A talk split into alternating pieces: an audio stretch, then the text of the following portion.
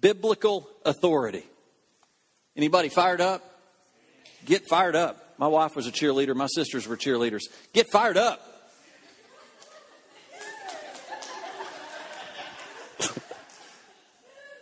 I've got to watch it with my son that he doesn't become them too, because I grew up with two sisters. He's growing up with three. So we've got to make sure we do the uh, the manly thing regularly.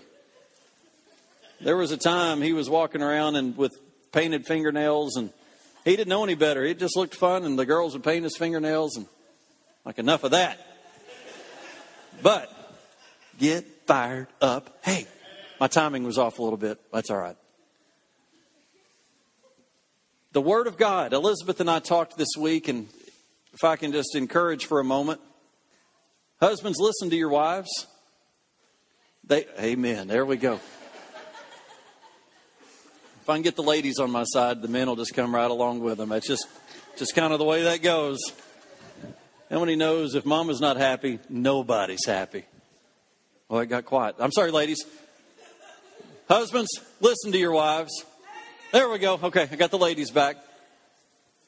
You know, she's able to bring a uh, an opinion and approach that I, I'm not called to have. She's called to have. And not to get too mushy on you, but she completes me. She does. And she came to me this week and she said, Paul, it, you know, you're talking on biblical authority, and I know you're so passionate about God's Word and about being in the Word daily. She said, but it, it wants to kind of get legalistic. And you know what? I, I agree with that. However, I believe that through the grace and the power of God, you go after God's Word, He'll work out the legalism in you. Satan tries to throw these words at you to keep from being in God's Word. And I'm not trying to say that she was trying to direct me away from God's Word. It wasn't that at all. But, you know, you've got to have relationship. And that's what she said. It's missing relationship. And I'm like, you know, I, I believe that as you get in the Word and you begin to get to know God, you start to build relationship. But how can you have relationship if you're not connected to the vine, if you don't know who He is? So I want to encourage you. I believe that I even started reading God's Word on a daily basis in a legalistic approach. It just became a form for me. But God found me as I was, I found God as I was going after Him. Even though it might have been out of routine, even though it might have been out of obligation, God impacted me. And there's something about this Word. It will not return void.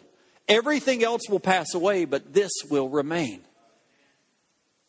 So, again, relationship. I've not been talking much on relationship over the last few weeks, and I'm not going to today. I'm going to be talking about His Word. And last week we left off what it took for this Word to get to us today. What pain people had to go through. Death, blood, uh, war. And I'm just going to give you just a little bit, about five minutes worth of history, about the way that God's people were treated over the Word of God. In six hundred B C, King Jehoiakim is literally tearing the Bible up page by page and throwing it into the fire and imprisoning all the prophets and the priests. And then ninety years after the death of Christ, John the Baptist is, is uh, banished to the Isle of Patmos. He's in prison on that lonely island. Why? Because of the Word of God and because of the word of his testimony. And we're just getting started. In thirteen hundred A D, John Wycliffe translates the Bible into English, and everyone who possesses a copy is killed. They become martyrs. And as these martyrs are in England or burned, they're holding the Scriptures close to their chest. If you can, just take a moment and imagine being killed over God's Word, and they so love the Word of God, and they're not going to part from it, that they're there holding it as they're burning. Forty years later, in thirteen forty A D, the church is still upset with John Wycliffe that they literally dig up his remains and throw them in the river. Doing that, they declare that the Word of God will never again be translated into the people's language.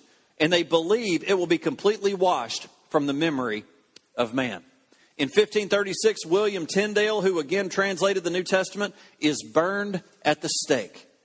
It's safe to say that thousands of people have written, translated, and distributed this word and have died for their efforts. Now, let me read you something. This is the end of it. The Bible was written over a fifteen hundred year span, written over forty generations by over forty authors from every walk of life, including kings, peasants, philosophers, fishermen, poets, statesmen, scholars, written in different places, written in the wilderness. It was written in dungeons and palaces, inside prison walls, while traveling, on lonely islands, in the midst of war. Written in different times, whether it was times of peace or times of war or times of joy or times of sorrow. It was written on three continents, Asia, Africa, and Europe. And it was written in three languages, uh, Hebrew, Arabic, and Greek. And it covered so many controversial topics. But there was one thread that went through the whole thing, from Genesis to Revelation. One unfolding story, and that is the story of the redemption of man through Jesus Christ. And I believe that's the word that we have today, that redemption is here. That breakthrough is here. I haven't meant for this to be a common uh, topic of mine, but I don't know if you've noticed over the last two or three weeks, it's all been about breakthrough. Your breakthrough is here. You just need to step up and get it. Provision has been made. It's time for you to get it. You weren't created on this earth to go through eighty years and to get it right before you die.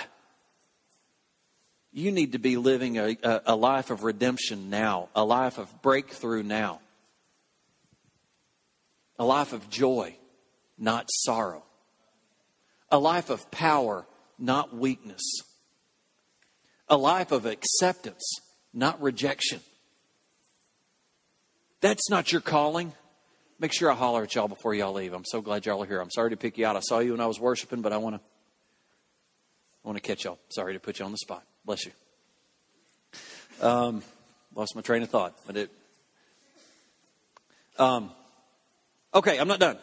Written in three languages. One unfolding story, the redemption of man. Lastly, Voltaire, the French infidel who died in seventeen seventy-eight, literally traveled the world, especially enlightened Europe, speaking against the Word of God. And he predicted after his one hundred years after his death that the Bible would no longer be on earth. But do you know what happened after he died? The Geneva Bible Society bought his home, and they used the presses that he was using to convey his atheistic approaches to print the Bible. And it's been printed ever since.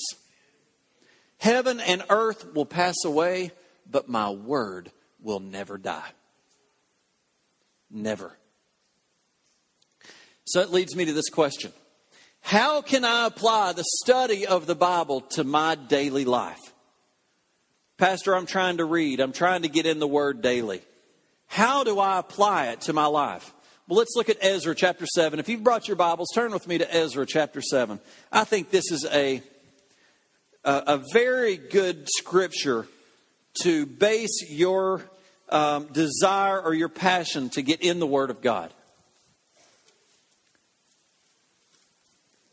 Thank you for bringing your Bibles. I hear those flipping around. That's, that's sweet music to a pastor. I think it's sweet music to the Lord. You know, John Osteen... Joel Osteen, John's his dad, always says beforehand, you know, he says, take it out and let's speak over it. I like that. I'm not going to copy him. I don't know. I might. But it's good. This is my word. I will take this. And I won't take what's coming at me. I'll take the word to it. It's time those things coming at me part and melt. The hills melt like wax in the presence of the Lord. How many here need your problems to melt like wax? Come on, presence of the Lord. Hmm, it's good. You guys are getting a little better shot. I think uh, we're a little bit more awake than first service. First service, I wasn't quite stirred like I am now. I don't know what the deal is. But uh, that doesn't mean don't come to first service. We need you to come to first service. Amen. All right. For Ezra had set his heart to study the law of the Lord and to practice it and to teach its statutes and ordinances to Israel. Now, I want you, if you can, if you've opened your Bibles... keep it there. We're going to be referring to that for just a few minutes.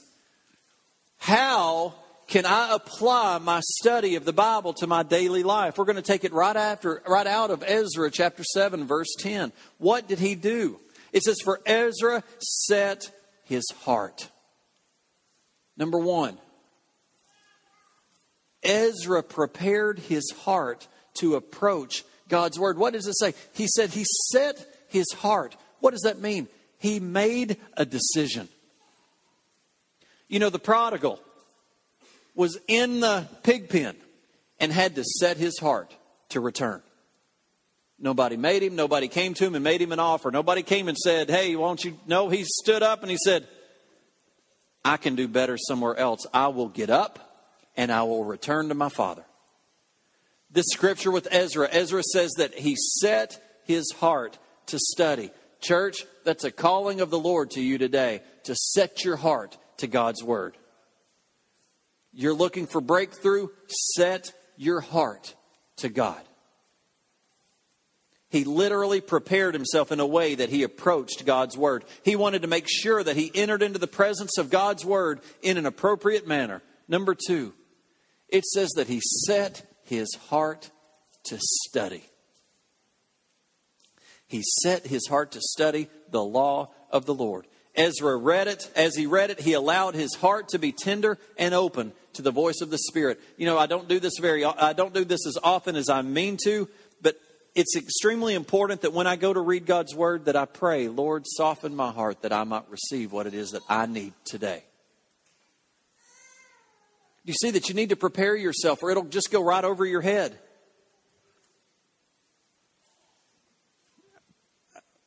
How many, I don't want anybody to raise their hands, but how many of you did the worship today just go right over your head? You couldn't even tell me what we sang about. Yet it's God's word. That whole song, You Never Let Go. Somebody was getting breakthrough in that this morning.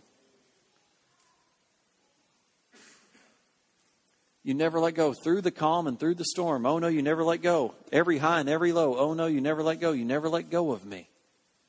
And we just sing it and it just goes right over our head. Uh-uh.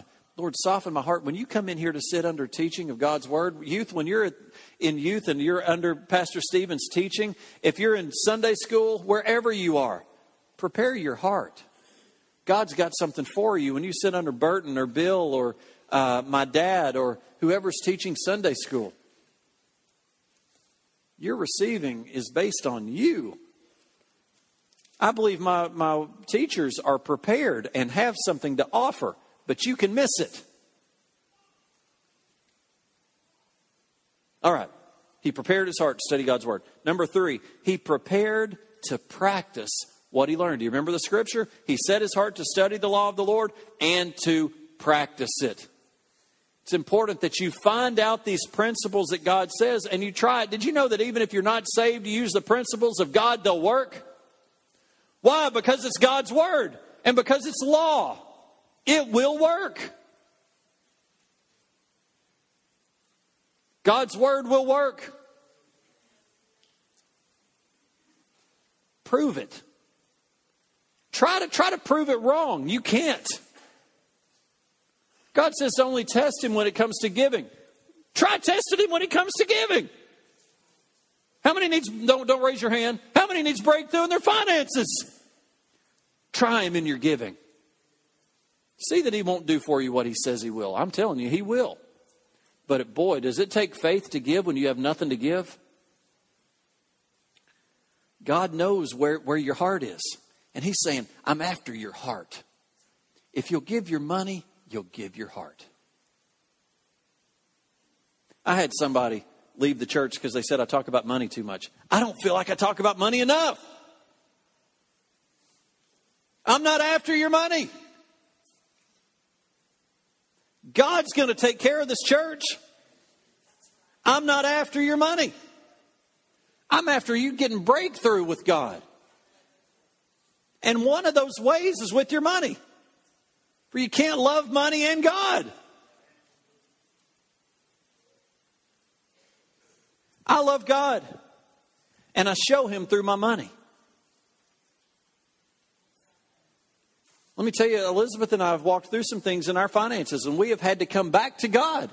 And you know what? Every single time we've come back to him, He has blessed us beyond measure.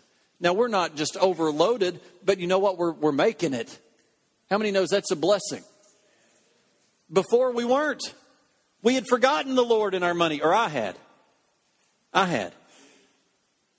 I don't mean to get onto money. I'm not going to say I'm sorry, but God is faithful all the time. All the time.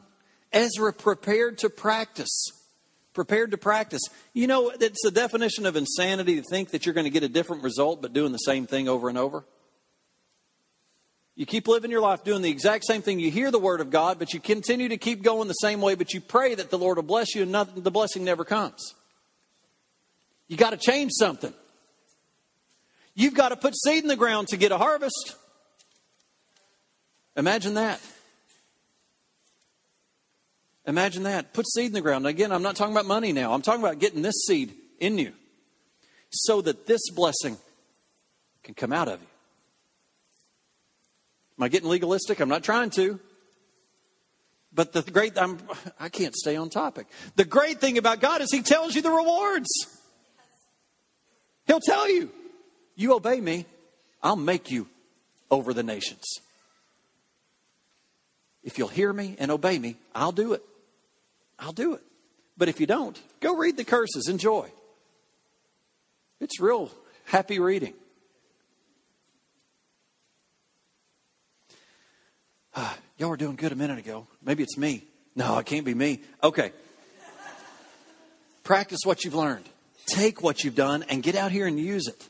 Get out here and use it. Number number four, share what you've learned. Do you know what he said? He says that I've set my heart to study the law of the Lord and to practice it and to teach its statutes. Teach it. Share it. Take what you've gotten in here today. Something's grabbed hold of you today. Take it and tell somebody. Tell somebody. Tell somebody. Ezra not only learned it and practiced it, but he took it immediately and shared it with others so they could apply it to their lives. You see, God's word is powerful. The church, when you come to the Bible, there are three things that you have to do when you come to the word of God. There are three key phrases. These are very basic. Number one, learn it. How can you know what's right to do if you don't know what's right to do? Isn't that deep? How can you know how God's kingdom works if you don't know how God's kingdom works? I can't read the Bible for you. I can't read it for Elizabeth or my children. They can't read it for me. I have to read it and I have to apply it. We've got to learn it. It can't change you until you know it. Learn it, and that deals with your head. You know, we sing these songs. I can see the light that is coming for a heart that holds on, and there will be an end to these troubles, but until that day comes, still I will praise you. Still I will praise you. Who said? You just going to sing the song? No, it's God's word. What did he say? Job said, the Lord giveth and the Lord taketh away. Blessed be the name of the Lord. Regardless of my situation, I will bless the Lord. But the Lord says, I will never leave you nor forsake you. That's how we can sing these songs, because they are God's word. How can you go home and stand on it if you don't know it? You're on, you're on sinking sand. You don't have the word under you that when the storm comes that you can still stand. You melt, and all it takes is a little wave to knock you down. That's not your covenant. Your covenant is that you might bend a little, but you're not breaking. You're not breaking. Number two, love it. Love it. You've got to begin to embrace the word and let it embrace you. And number three, live it. You've got to let the word of God that comes into your heart go out through your hands, through your mouth, through your body, and apply it to others. Now, what convictions, what conviction should come when you start to study the word of God? Look what this says. Your word I have hidden in my heart so that I might not sin against you. I love this scripture because my kids say it all the time. We were talking about Psalm one nineteen, verse eighteen or thirteen or something this week. We read a daily devotional, and it just spurred my mind. Wait a minute, kids. Y'all know Psalm one nineteen, eleven, and all four of them spouted it out. Your word I have hidden in my heart that I might not sin against thee, I think is the way that they read it. I don't remember exactly. Yeah. But I want you to catch this. You've got to get it in your heart so that you can fight sin. How can you fight sin without the Word of God? You can't.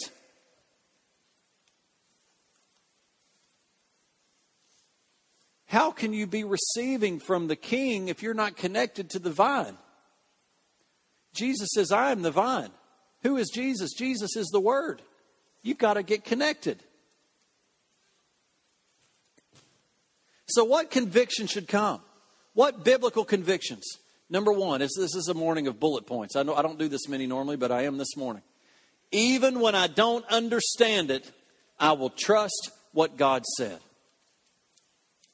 If we could look, and I've talked about this in the last few weeks, that we take God's word at face value. I will trust not in my understanding. You think you understand. The problem is you think too much. What does God's word say about it? Go do that.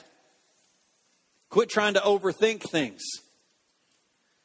But in God's word, Naaman. Do you remember Naaman? We've talked about him the last few times. He was the captain of the Syrian army, and he had gotten leprosy. So his, this little servant girl that he had said, go see the prophet. He can heal you. So what does he do? He goes. He goes to Elijah. And you know the funny thing is, Elijah doesn't even come out to see him. Here comes the captain. I need healing. I need to see Elijah. And Elijah just sends his servant out. How would you feel like that? How would you feel about that? And what does the servant say? Elijah says to go wash seven times in the, what is it, the Jordan? Elijah says, go wash seven times. Where is it? Dip seven times. And you know what? It upsets Naaman. What did Naaman even say? He said, if I'd needed to dip in the water seven times, I could just go back to my swimming pool in Syria. It's a lot cleaner water anyway. Why would I have to go do that? And off he goes, mad. And what, what happens? The guys around him say, you know what? Just go do it. Come on, just go do it. He, they said, if he, had, if he had said to do this, or if he'd laid his hands on you or said to say something, you would have done it. So just go wash. So what does Naaman do? He goes and dips seven times, and he comes out with skin just like a baby's. Completely healed. Now, what's interesting about this, this story is Naaman, Naaman responded. He said, I thought that the prophet would come out and wave his hand, and I would be healed. What happened? He had a preconceived idea of how God should handle his healing. Is that not where we are sometimes? We think it should be step one, step two, step three, and we get our healing. Let me tell you, I wish I understood better. But sometimes in us understanding, or if God gives us a form, we get chained by form. God says, it's not by form, it's by my power. It's by my spirit. It's by me, not you. Not you. But then how did he react after he was healed? He said, now I know that there's a God in Israel. Isn't that interesting? Haven't we all done the same thing? Haven't we come to God with a prayer request and told him how to answer it? We have this preconceived idea of how he's going to answer it. But now first is the conviction that the Word of God is very important. And, th- and that is, even when I don't understand it, I'm going to trust what God said. Number two, although it may seem illogical, I'll obey what God has said. Do you remember Mary? And when in John chapter two, when they were at the wedding uh, in Cana of Galilee, and they run out of wine. And what did Mary say? What did Mary say to her servants? She, she said, whatever Jesus says, do it. I don't know what he's going to say. I don't know how it's going to go down. But whatever he says, do it. It doesn't matter how he says to do it. It doesn't matter what you think about what he says. What matters is that you obey. Whatever he says to you, do it. Then finally, whatever human opinions may vary, however human opinions may vary, God's word is right on every subject. You know what? We can get all kinds of answers from the world, but God's word is right. One more conviction that'll change your life, that I need the word of God as much as I need food. And when I realize that the word of God, which is the bread of life, is my spiritual staple that allows me to grow in my walk with him, it begins to change my life. Real quickly, Convictions that come when you start to get into God's Word. Number one, when you've learned what the Word says on a given subject. You know what? You don't have to have an absolute manifestation of God's Word to get revelation. How many knows that you can be reading your Bible? I've read it for eight, eight straight years, I think. And even now I'll read a scripture and finally understand it. Finally see the wrong that I have in my life. Conviction comes when I get in the Word and I allow it to change me. Conviction is a change agent. It's the light bulb that goes off and says, you got it wrong. Right here's right. And it's good. Sometimes it hurts, but it's good. That's what, when this thing starts to shine the light on you, it starts to show your blemishes. How many knows you look good in the dark? But the brighter the light gets, the more of, of the stuff you can see. And that's what happens here. God wants to clean you up His way. And we need revelation. Number two, when we choose to apply in God's Word in, the, in our daily life context, how many have gotten answers from God that you've been praying for when you start to do what God's called you to do? Have you ever, have you ever been at a point where you can't get breakthrough? But you just feel the Lord say, get in there and just serve right over there. Get over there and make a phone call. Encourage somebody. Pray for somebody. And all of a sudden, the next thing falls into place. Conviction comes when we have exposed ourselves to a need in that area. You know, we're about to feed the, the hungry. And, you know, conviction has been stirring in me. I know it's been stirring in Pastor Stephen. And let me tell you, we're at an all-time high of people coming into our church needing help. And you know what? That's what the church is here for. The church is here to be a blessing to our community.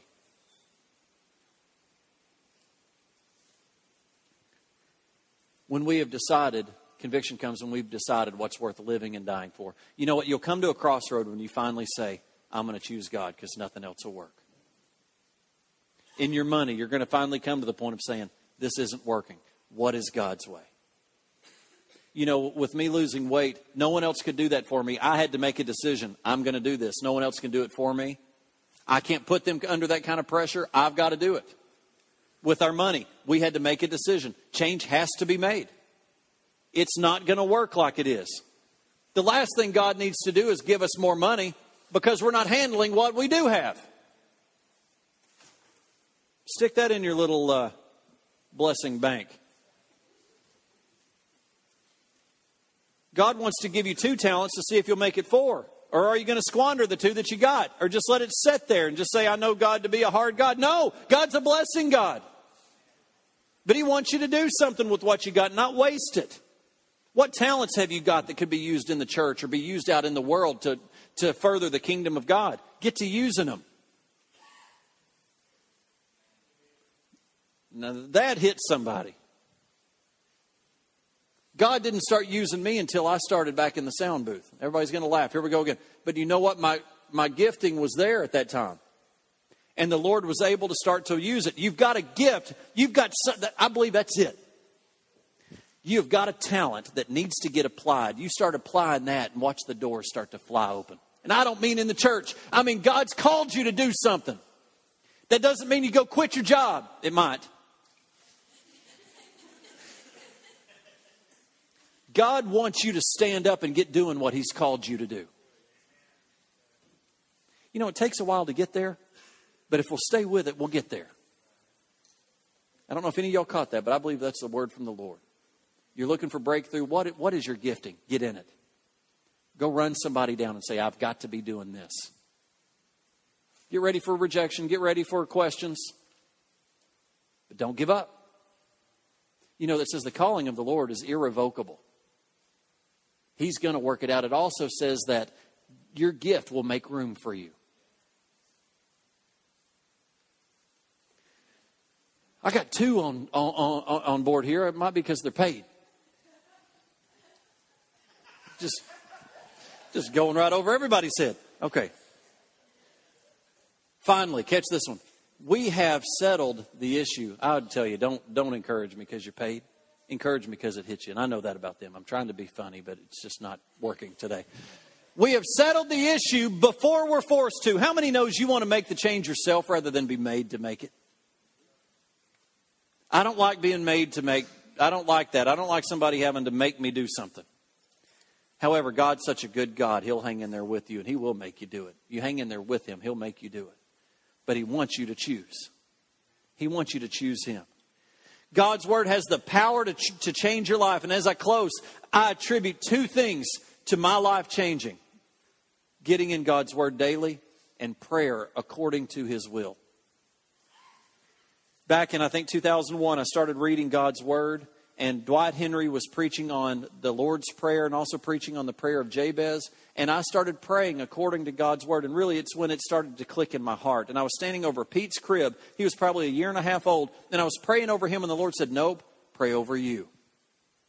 And I prayed, Lord, I ask you that you would, that your kingdom would come and your will would be done over my life, regardless of what that is. And I genuinely meant it. And let me tell you, God started moving. He is just looking for someone to choose him. And he'll take care of the rest. There's been bumps in the road, without a doubt. But I want you to know, every time I have sought him on my life, he has come through every time. Getting in the word and prayer. My life and my future changed. I would encourage you this week not only to read God's word, but to apply it to your life, to be grateful for this precious word that's been passed on to us. Now, if we can, let's close with prayer. And if you brought your Bible, I want you to grab it. If you don't have a Bible, grab one in the pew. Get a, get a Bible in your hand. Let's pray together. Wayne, y'all can come on up. Fathers, we hold this word close to our heart. We recognize that literally thousands of people have paid an incredible price for us to be able to gather together and worship. Lord, America was founded on religious freedom, and lives were, were given for us to have this freedom. One nation under God. Help us to understand that this precious word is from you to us. It's a love letter.